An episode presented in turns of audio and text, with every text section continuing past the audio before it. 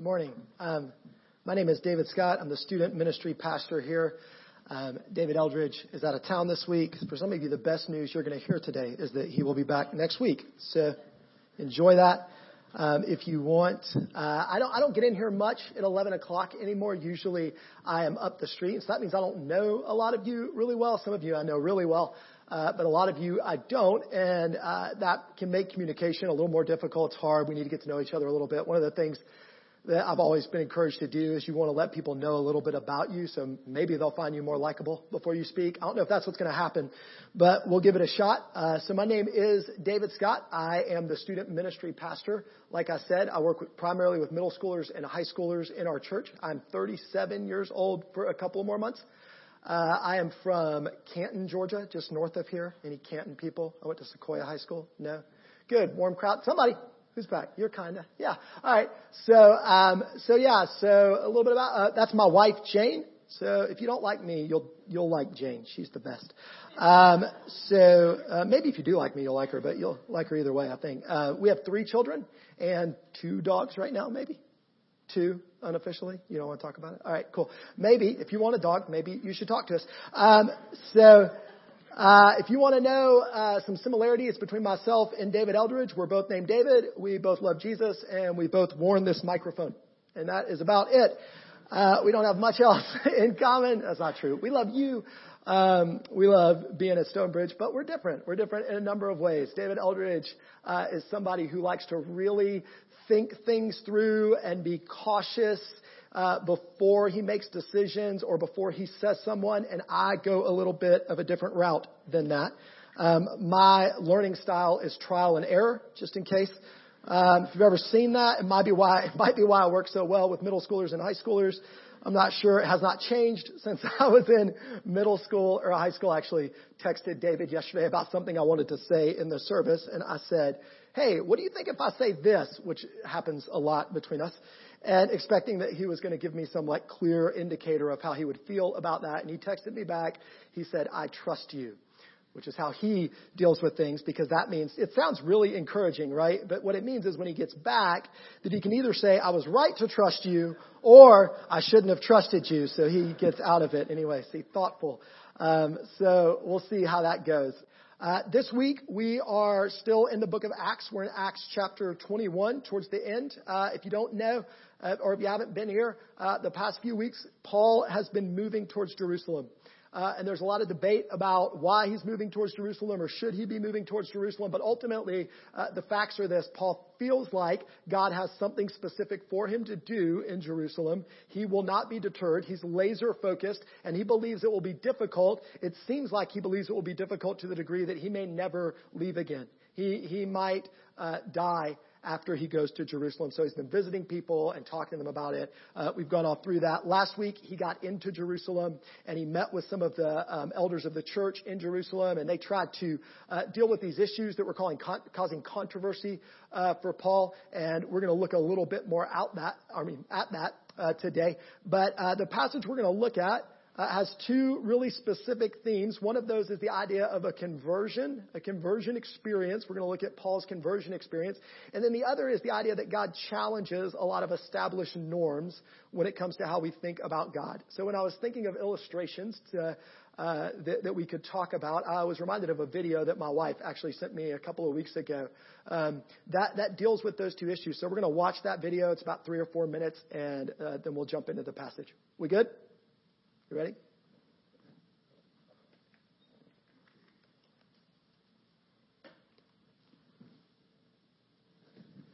I was born into a Muslim family. Um, my parents were leaders in the mosque, and I met these two Christians at my grad school. We just realized, okay, we definitely are both very strong in our faith, but we can't both be right. We can both be wrong. Like logically in my mind, it's like, okay, we can both be wrong about Jesus for sure, but we can't both be right. So we sort of resolved that we wanted to figure out what truth is. And secretly, secretly, I wanted to convert him massively. I totally wanted to convert him to Islam because anytime I would debate anybody about, you know, religion, I would always win. And so he gave me a Bible. I gave him a Quran, and we started to just sort of do our own research. And I would come with my bullet points, and he would come with his. And um, truth be told, you know, since I was, you know, uh, an American Muslim being surrounded by non-Muslims, of course, I knew exactly what I believed, why, and had all the arguments. Even though I had felt that I had succeeded in showing him that Christianity was flawed and that Islam was true, I didn't have that satisfaction. I wanted some sort of proof for the first time in my life. And so I just continued to pray, and continued to pray. And, um, you know, I would fast and I would just cry out night and day to God, to Allah, the only God that I knew, to show people that He was the truth. I started to just really have a lot of torment. I just thought maybe I was going crazy for the first time. But it was like I couldn't think anymore. And especially as somebody studying to be a doctor and, you know, science background, to lose your mind is really a very low point to say the least. So there was one day uh, where I was probably at my lowest point. I was just crying, praying to Allah and saying, I can't do this one more day. And that same day I got a text message from my friend. He had been praying for me all along and his church actually had been praying too down south. And he, his pastor actually had brought um, or had typed up bullet points from the book by Lee Strobel called The Case for Christ. And so because I was such a, at such a low point at that point, I was like, I'll read anything. Why not? It gave so much significant proof for the historicity of the cross and resurrection. And I started to read the Bible again. I was reading it as though it actually could have happened. And I just remember thinking, oh my gosh, this is beautiful. And then I called, why don't you just ask Jesus to come into your heart? If you're wondering and curious, you have nothing to lose. And, you know, little did she know if a Muslim asks Jesus into their heart, it's hell for eternity. No coming back. You cannot come back from that. So I just looked up at the heavens and I said, Allah, I don't know who you're, who you are. Allah, I don't know what's real. Whoever you are though, I want to give my life to you. If you're Jesus, you can come into my heart. The next morning I woke up and all the torment was gone. So I thought to myself, okay, logic brain, I'll just, I'm going to really give this exploration of the Gospels three or four years of my life, and I'm going to really like look into it to see if it's real. I'm going to stay a Muslim, of course. I would never leave Islam, but I just want to give this a chance.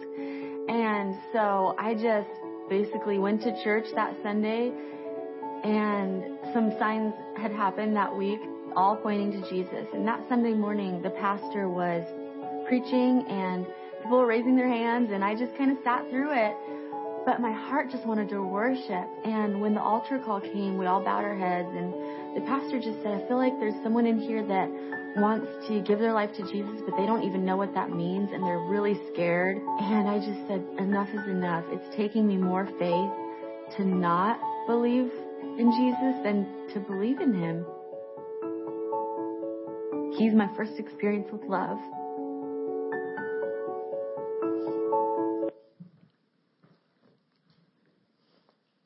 Come on, right? Let's just, just, y'all can go home if you want. Um, it's good. My first experience of love every time I choke up a little bit. And I'm not the kind of guy uh, who chokes up that often. Um, so uh, we're looking at this passage. Um, we'll, we'll come back and talk a little bit about that video um, in a bit. But we're looking at this passage, and just to set it up for you, uh, Paul's gone to Jerusalem. He's met with the elders. The elders are trying to deal with this issue um, because Jewish people in Jerusalem think Paul is telling people to stop being Jewish, is telling Jews to stop being Jewish.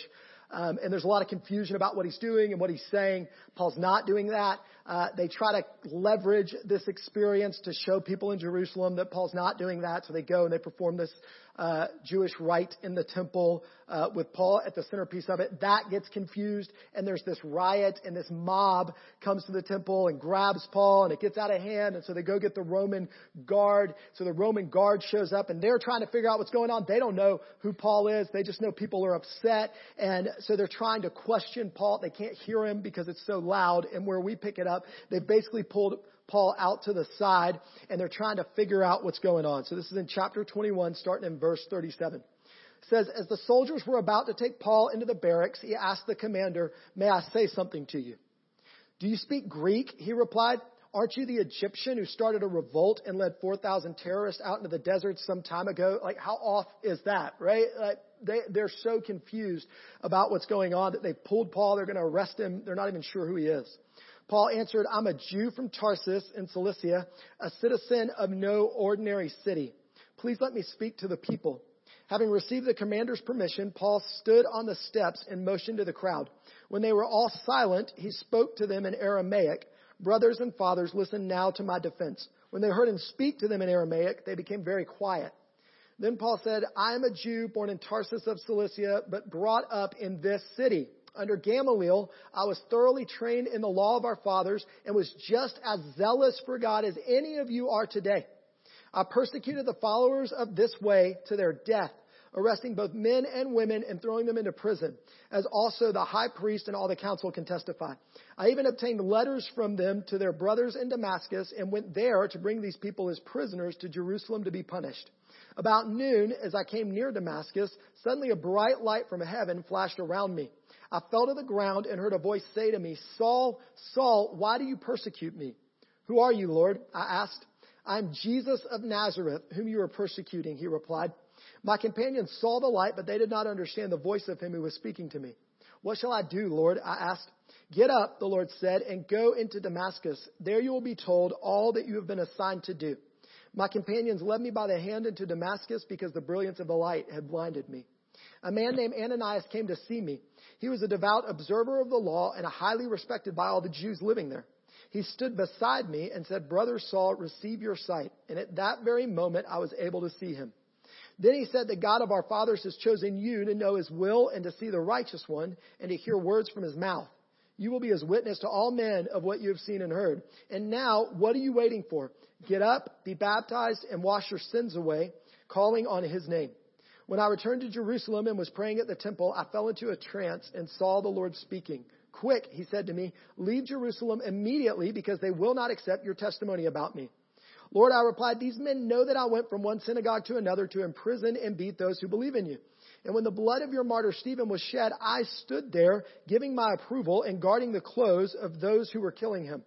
Then the Lord said to me, go, I will send you far away to the Gentiles. The crowd listened to Paul until he said this.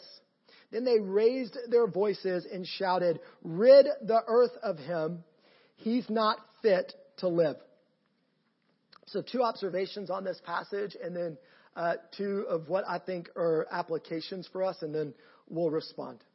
Uh, I have a friend who reminds me a lot of times when I open the Bible, I can get really me centered and me focused and I can think, what does the Bible want to tell me about me? What does the Bible want to tell me about my day? What does the Bible want to tell me about my life? I don't think that's necessarily a bad thing, but I have a friend who regularly reminds me um, that while the Bible is primarily for me, it's not primarily about me.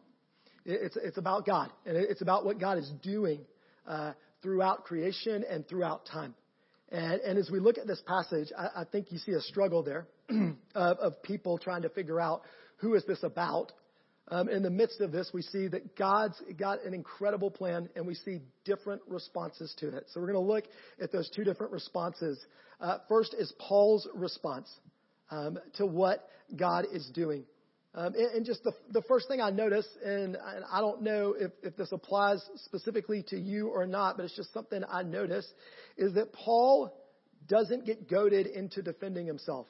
And, and I find that incredible when I look at my own heart, when I look at our culture. So Paul's being falsely accused, right? People are saying things that aren't true. He's being misunderstood, right? Everyone's wrong in this situation. Paul gets an opportunity to speak out on his own behalf, and Paul does not decide to defend himself.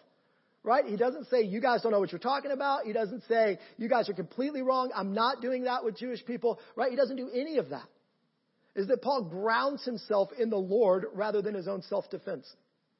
Paul realizes that, that life is God's story that we are in, and Paul realizes that he has a moment that he can make about himself, or he can make it about God's great plan.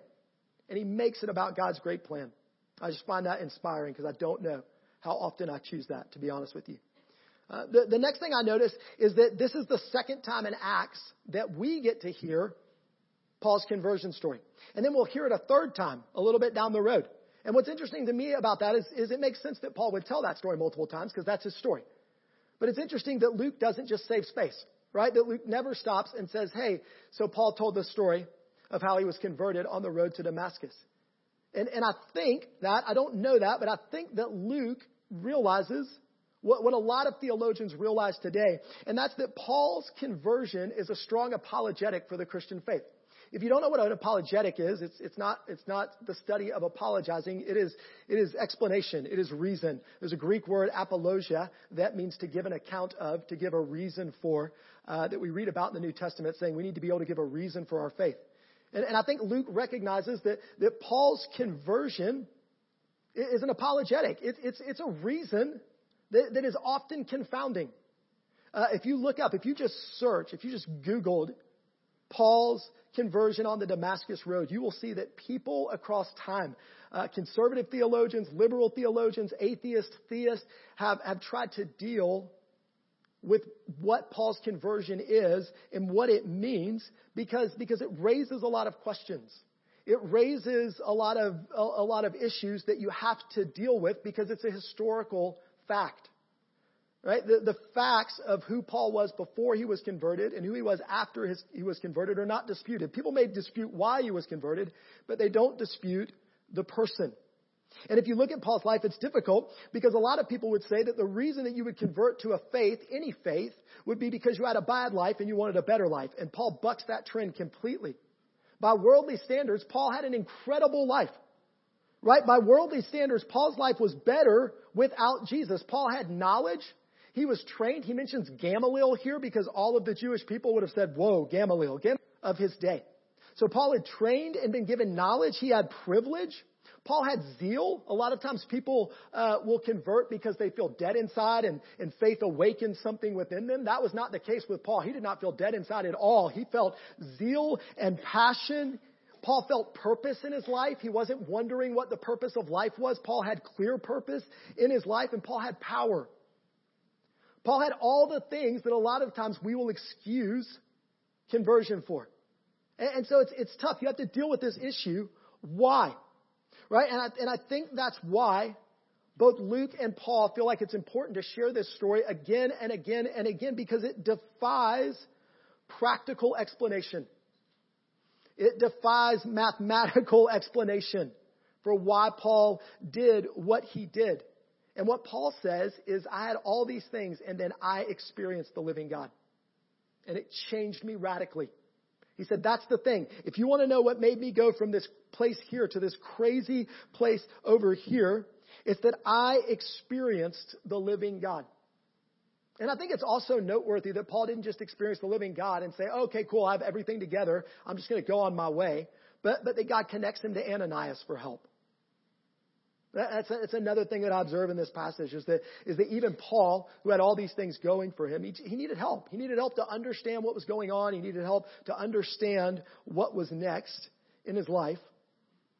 And, and through all of that, Paul had come to embrace a radical obedience to God.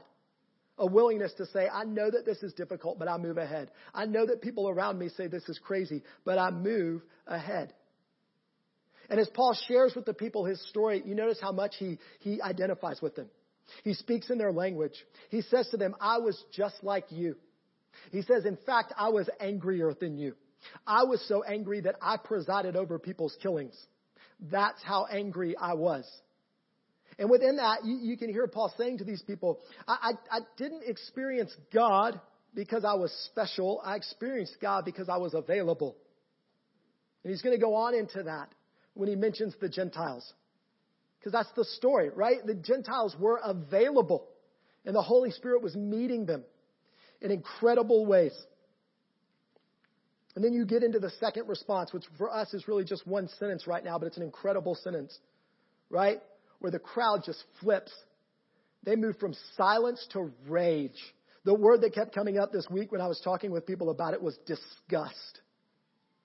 The crowds are disgusted that God would favor the Gentiles. And I don't know about you, but that's, that's difficult for me to understand. There's part of me just, just because of who I am, the time I live in, the place I live in, the idea that people would be that disgusted that God would want to work with and connect with another group of people is, is foreign to me. And I think it's actually similar to, to why a lot of people um, in, in my lifestyle and position struggle to understand conflicts in the Middle East. Right? There's this struggle. I, I, why, why can't people come together? Right? How can there be such animosity? But, but that's a, that, that's a bit uh, of what the Israelites are feeling in this situation. So for the Israelites, the Gentiles didn't just represent a different people group. They represented people outside of the nation of Israel, people outside of these Jewish people, and all the people outside of the Jewish people had treated them so poorly across time that poorly isn't a fair word. They had enslaved them, they had beaten them, they had killed them, they had forgotten them, they had taken them out of their land and put them in another land just for their sake. All of these terrible things had happened. And the one thing that kept Israel going was, we're the chosen people of God. It's the one thing that kept them breathing was this belief though that everybody else hates us. God has chosen us. God has privileged us. And it had held them together for so long. And here's Paul looking at them and, and what they used to help them even understand and survive their persecution. And he's saying it's different now. It's different now. You can imagine um, what, what it's like when you're in a space where you say, I thought things were this way, but now they aren't. Most of us call that having children.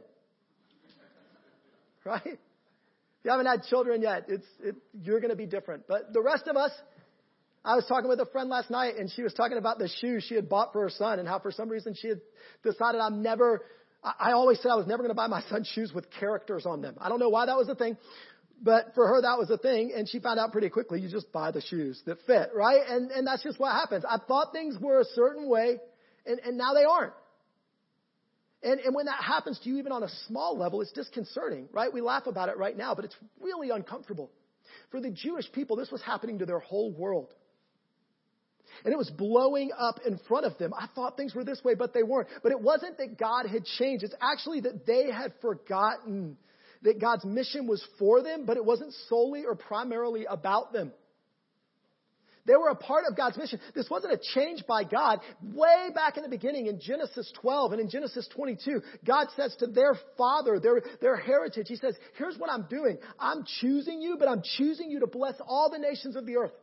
And throughout the Old Testament, it says this, it says all of this is happening so that everyone could know. See, they had forgotten that God's promise, though it was for them, was not just for them. And before we judge them, let, let's all be reminded that anytime we limit Jesus' love or Jesus' reach to any group, right, to any country, right, we run into some danger. We run into danger of becoming that way. When we start to think that God blessing us is the same as God privileging us over and above other people, that's what happens. The, the craziest part of this passage to me is that they think Paul is the one that's stirring up all this anger in them. But if you look at Romans 11, 11, it actually says salvation has come to the Gentiles to make Israel envious. That it's actually God that is stirring them up in their hearts. Right? God's desire is to say, look what I'm doing over here. You've forgotten me.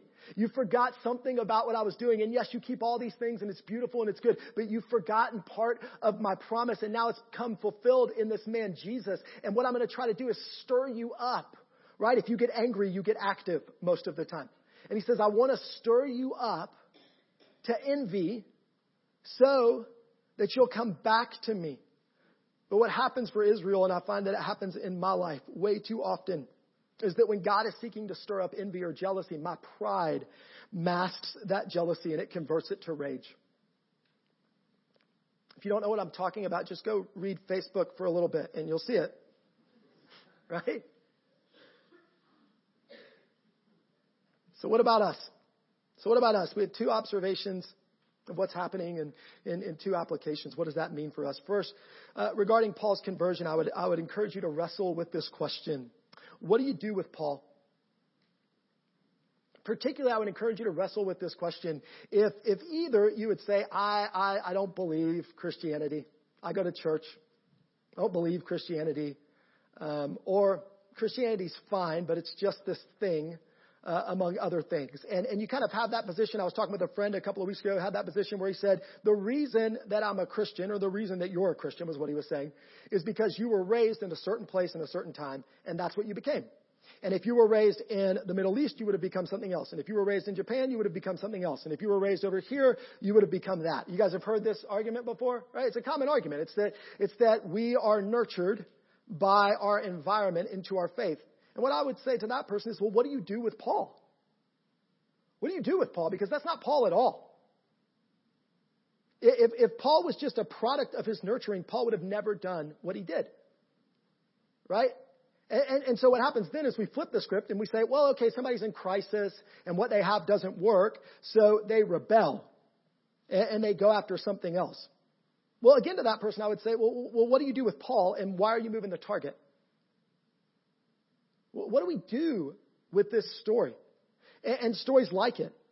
And, and there's that strategic part of me that, that asks the question, well, there are people that have converted from one faith to another faith all across time and all across the world. And I think that's fine, but it doesn't excuse you from dealing with the issue. And I would encourage you to deal with that issue within yourself. If that's just become an easy out for you, I would encourage you to wrestle through that and say, well, then why? Well, then why? Not to just embrace Christianity wholesale because of this guy Paul, but to deal with the issue on the whole and see where that leads you. The second, the second thing I think we can see in Paul's conversion story and the way he tells it is that it's the living God that leads someone to radical worship and obedience. It's the living God that leads you. It's not showing up somewhere a couple of times a week. It's not reading this book a lot. Although those are places where you can meet the living God. it, it is the living God that moves the heart to radical obedience and worship. You saw that in the story of this young woman, right? She had all these facts, she had all this stuff, she had all these reading, but it was God moving on her heart that changed everything. She even had a plan, right? I'm going to do this for this amount of time. And then she experienced God, and it changed everything.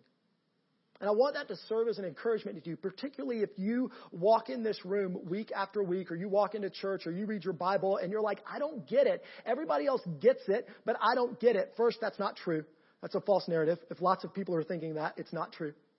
But the second thing I would say to you is this God doesn't want to leave you there. There aren't second class and first class Christians. Paul says, I'm, I was just like you.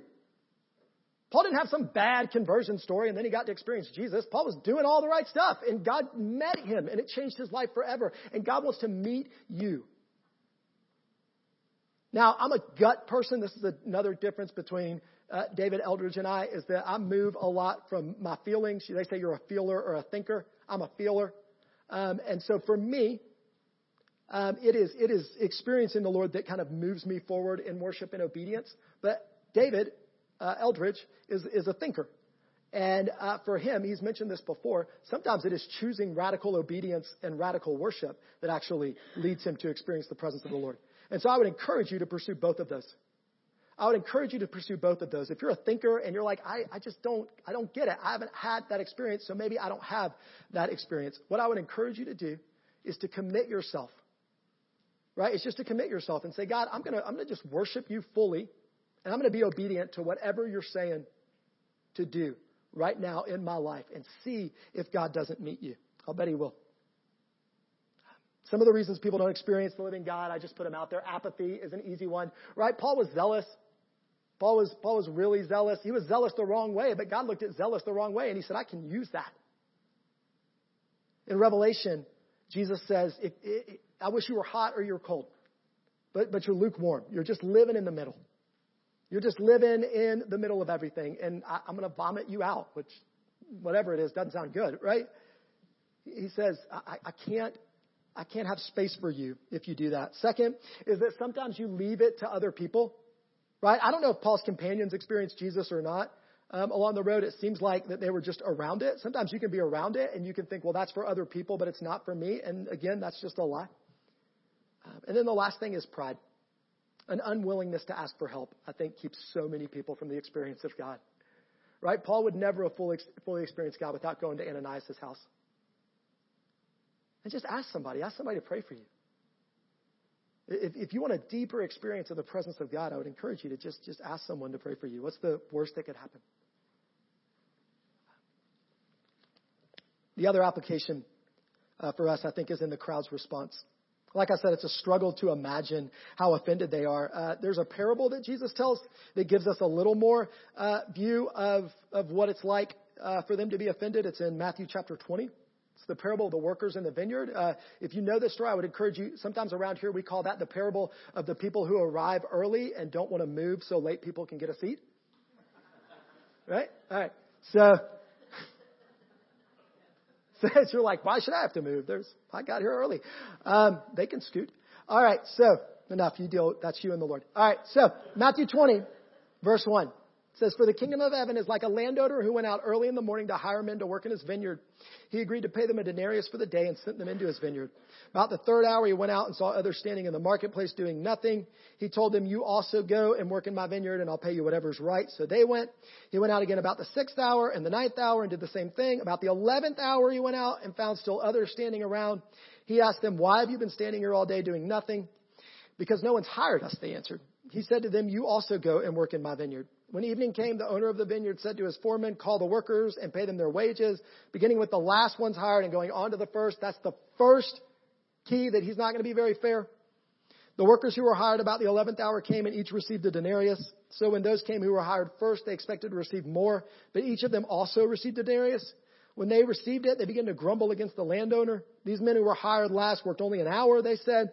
You've made them equal to us who have borne the burden of the work in the heat of the day. Can you feel that in the Israelites' response, in the, in the crowd's response to what Paul's doing? But he answered one of them, friend, I am not being, un- am I, I'm not being unfair to you. Didn't you agree to work for a denarius? It's God saying, didn't you agree to, to be loved by me? Right? Isn't that what I offered you? Was love? Take your pay and go. I want to give the man who was hired last the same as I gave you.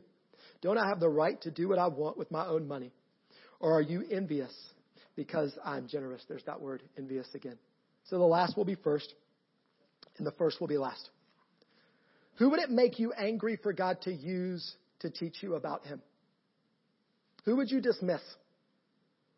Who would it fire you up if God was like, no, no, no, that's the person who I'm going to use to teach you that about me? I thought about parents and children how difficult that is, right? Grayson, Ben, if God was like, no, I'm teaching you through your parents when they take away your phone. I'm just using that. You're like, no, not at all, right? They, that's wrong, right? And, and the same thing with parents. I was thinking about this with my own son, Will. I pray every night that Will will hear God's voice. Every night. I pray, God, let him hear your voice, let him experience you, all these things. The other day, um, we're working through some issues related to kind of where our kids are going to go to school. And the other day, I was driving with Will, and Will looked at me and he said this. He said, Dad, I think God's telling me to go to school blank. And you know what I did? I said, Hallelujah, my son heard the Lord. No, I dismissed him completely. And I said, He's a kid. He's just saying something, right? He's just saying something because he wants to make me happy or because he heard me say it or whatever. And I dismiss him. I hold my own son in contempt. I ask God to speak to me through him and I dismiss him. Are you dismissing those things? Millennials, I'm not going to look you in the eye right now, but I just want to talk to you for a minute. Could it be that some of those things that older people are critical of, God is using to teach you? Maybe He's teaching you about finances. Maybe He's teaching you about perseverance. Now, older people, I will look you in the eye because I'm you. What if God is using millennials to stir these things up in your heart and they're not just annoying, but God may, may be making them right in some areas? To stir you up towards envy. The thing I texted David about was I said, Should I talk about political positions? I don't think I'm going to. but but I'll, I'll just say this what, what if you're of a particular political persuasion? And God wants to use somebody of a different political persuasion to teach you something about his heart. Would you even listen? Would you even listen? Or would you start the sentence the way so many of us start the sentence and be critical and say, well, if you are such a Christian, and then fill in the blank with what you think because you're right about your position and they need to know they're wrong? Or could we even begin to recognize that God might be using other people from other places and other positions to stir something up within us?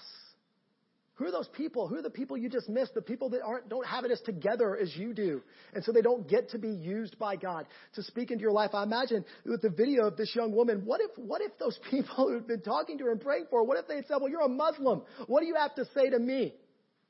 And they'd never even approached her.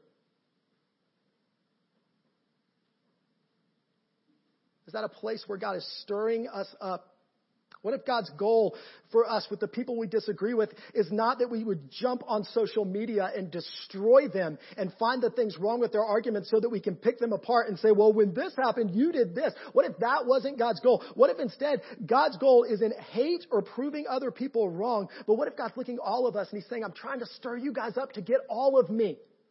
I'm trying to stir you guys up so you don't align by these areas anymore, but you recognize that Jesus Christ came and in Him there is no male or female or Jew or Greek or slave or free, but in Him we will find wholeness in God if we will just trust Him to use grace to make up the difference between us. Yeah. So we're going to close. Um, Bo's going to come up. Let's have a couple of things as Bo starts to play, and I just want us to sit again like we did earlier. And I just want us to ask God uh, to, to speak to our hearts. And then as God speaks to your heart about any of these particular issues that we're going to ask Him to speak to, I would really encourage you. Um, we're going to have people up here to pray. If you're if you're praying today, if you're going to pray, if you could go ahead and come up and be available, go ahead and come up now. Um, and I would encourage you to let these folks be your Ananias today. Just let them be your Ananias today. Be a friend who encourages, who prays for. So here are the areas. I just want you to think about this. If you want to, if it'll help you focus, you can close your eyes.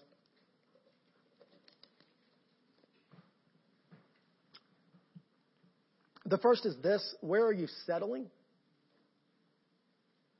We prayed about this a little bit in worship. But where are you settling when it comes to God? Are you settling because you're not, you're not willing to ask difficult questions? You don't want to ask difficult questions? Are you settling because you've decided that the experience of God is either fake or not for you? There's this prayer. Um, I didn't come up with it. I was taught it by somebody who was taught it by somebody else. But this idea of, you, of when you can't even say, I want the experience of God. I want God. You can at least say, I want to want God. And you can take that back as far as you need to, and that God will meet you there. But where are you settling and where do you need to say, God, I want that? The second question is this where are you blind? You know, Paul, even after he received the Lord, he, he couldn't see. And he needs somebody to meet with him so that he could see, not just, not just physically did God allow him to see, but spiritually, God connected him and allowed him to see.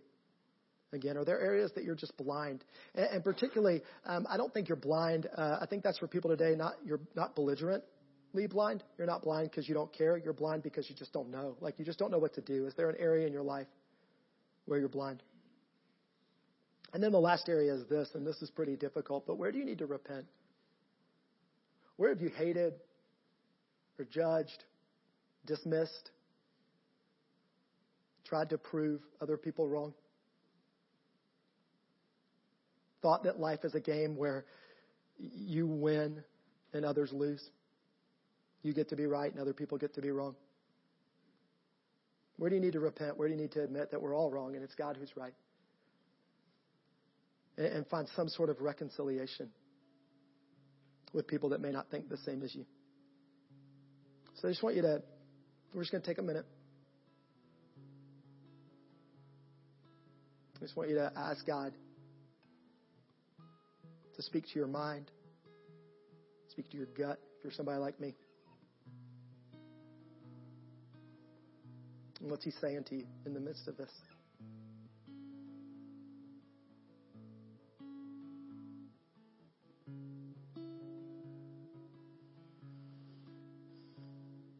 The Lord Lord wants us to know that it's His kindness that, that brings us to repentance over some of these issues.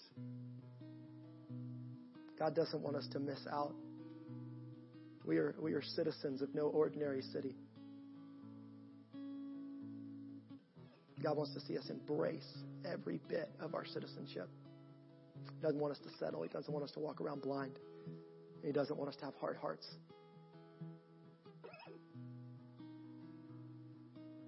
So we're going to worship. There are people up here to pray. And I just want to encourage you to respond as, as you feel led to, to hear God speaking in your mind and in your heart and to respond, but not to delay. Not to delay. Scripture says today, if you hear his voice, don't harden your hearts. So, God, I pray for all of us. God, that, that is, is, the Bible shows us, that it is about you, but for us. God, that we would live into this calling that we have as citizens of no ordinary city, and that we would respond without delay to what you're speaking to our hearts. In Jesus' name, amen.